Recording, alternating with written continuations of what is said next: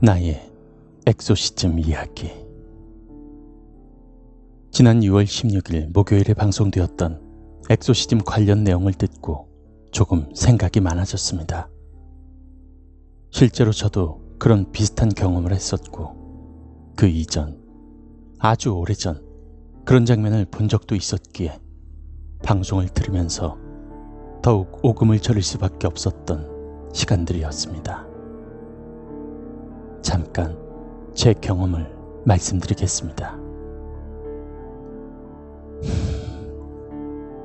시기는 정확히 2009년 7월 중순 열대어로 잠을 설치던 뜨거운 여름날 저는 강의를 다녔던 연영과 입시학원에서의 원장과의 불화로 인해 나날이 불만에 쌓여가던 시간들이 시작되었습니다. 당시에 제가 담당했던 분야는 뮤지컬 특기여서 배우 지망생들이나 연영과 입시를 준비하는 학생들에게 보컬 지도를 담당했었죠. 참고로 저는 성악을 전공했고 12여 년이라는 시간을 무대에서 배우로 활동했던지라 제가 갈고 닦은 경험들을 토대로 젊은 친구들을 제대로 교육시켜보자 하는 열정 하나로 입시학원 전임 강사라는 자리를 꿰차게 되었습니다.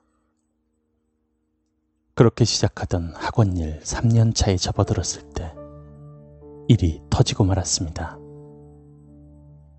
원래 배우라는 직업이 캐릭터에 빠져 있다가도 금세 빠져나와야 하는데 그렇지 못하고 자칫 잘못되면 우울증에 시달리거나 극도의 정서 불안이나 정신 분열까지 걸리게 되더군요.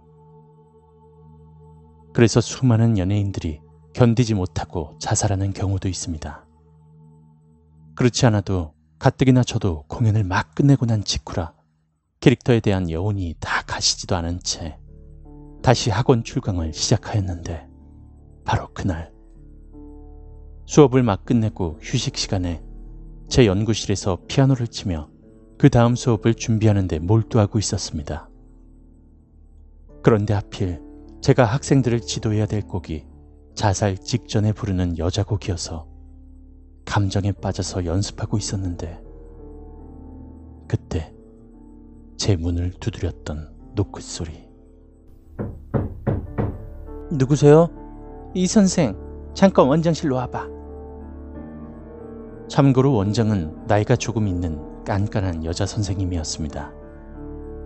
그분은 사사건건 강사들의 수업 내용을 간섭하기 일쑤였고, 심지어는 사생활까지도 간섭하며 정말 온갖 삽질만 해대는 슈퍼갑이었죠. 어쨌든 저는 원장의 호출로 원장실로 갔습니다. 이 선생, 방금 치던 곡이 무슨 곡이야? 나한테 설명 좀 해봐. 네. 여자 주인공 줄리엣이 누워있는 로미오의 모습을 보고 자살을 결심한 후에 부르는 곡입니다. 그럼 그 곡을 학생을 시켜야지. 왜 이 선생이 불러? 제가 부르면서 느낌을 알고 감정을 알아야 학생을 지도할 게 아닙니까? 지금 무슨 시간이야? 지금 잠깐 쉬는 시간입니다. 선생이 왜 쉬어? 그때 전 이미 거의 반은 미쳐 있었습니다. 그동안 쌓여왔던 감정들이 튀어 올라올 지경까지 이르렀던 거죠. 결국 저는 폭발하고 말았습니다. 왜 사사건건 간섭입니까? 제 수업 방식입니다. 존중해 주시면서 해도 될까 말까 한데 뭘 그렇게 못 잡아먹어서 안달난 사람처럼 일일이 참견하는 겁니까? 이 선생, 지금 뭐 하자는 거야? 나랑 해보겠다는 거야? 너는 내가 고용한 피고용인이야. 난 고용주고. 그럼 어떻게 해야 되겠어? 내가 하라는 대로만 하면 되는 거야. 선생 주제에 뭔 말이 그렇게 많어? 그럴 거면 나가! 이러는 게 아니겠습니까? 결국 저는 에이씨, 발 진짜 뭐 같아서 못해 먹겠네. 나가면 될 거 아니야. 이런 목 같은 대우 받아가면서 나도 더 이상은 안 해. 이러고 그 자리에서 박차고 나왔습니다. 그렇게 학원을 그만두고 나오기 한 일주일이 지났나? 그때부터 제게는 이상한 일들이 생기기 시작했습니다. 다시 수업을 재개하기 전에 했던 공연에서의 배역이 예수님을 팔고 자살하는 유다 역이어서 안 그래도 역할에 너무 심취해 있던 상황이었는데 학원에서의 사건 이후로 제 스스로가 무너져 버리더군요. 결국 대인 기피증에 우울증 그리고 자다가도 악몽에 자주 깨곤 하길 반복하던 어느 날 결국 저는 제 스스로 목숨을 끊어야겠다는 잘못된 생각이 제 행동을 억제하지 못하고 베란다로 향하고 말았습니다. 순간 귓가에 들리는 한마디. 뛰어내려, 뛰어내려, 뛰어내려. 그렇게.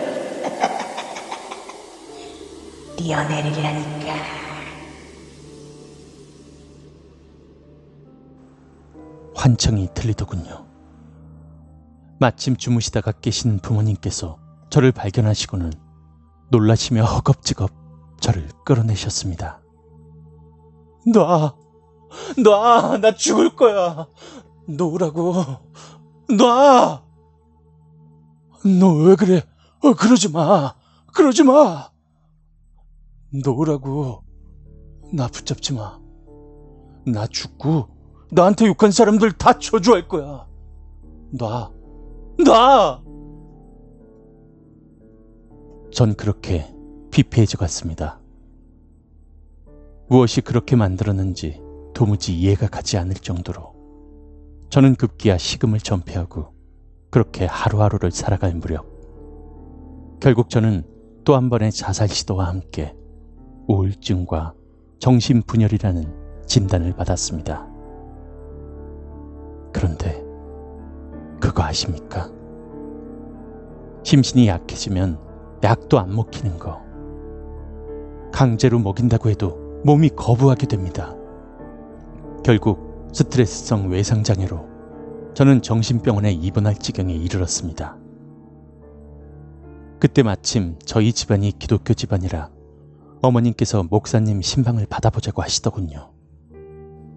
결국 목사님께서 오셨고 제 방엔 아무도 들이지 말라고 하시며 목사님과 저 이렇게 두 사람만 남겨졌습니다. 그 이후에 어떤 일들이 있었는지는 기억이 나질 않습니다. 어렴풋이 알 수 있었던 건 제가 목사님의 옷을 찢었다는 것과 제 방 곳곳에 토악질을 해댔던 이물질만이 벽에 남겨졌다는 것 외에 전혀 기억이 나질 않습니다. 어쩌면 저도 악마의 속삭임에 빠져 있었던 건 아닌지 제가 만들어낸 허상이 아니라 정말 그때는 무언가 나를 지배하고 있다는 생각이 들었을 정도이니까요. 이후 저는 다시 회복이 돼서 정상적으로 돌아올 수 있게 되었고 지금까지 정상적인 사회생활을 하고 있습니다. 어쩌면 저를 지배했던 보이지 않던 손의 힘은 제가 미쳐서 연기했던 유다의 영혼은 아니었을까요? 악마의 힘 말이죠. 성경에서도 언급되지 않은 외경 기록, 바티칸에서도 공개하지 않은 비밀 기록, 가톨릭에서는 루시퍼에 대한 미사곡이 있다는 것을 유튜브 영상을 통해서 확인할 수 있을 겁니다. 어쩌면 엑소시즘은 현대인에게 필요악일 수도 있을 겁니다.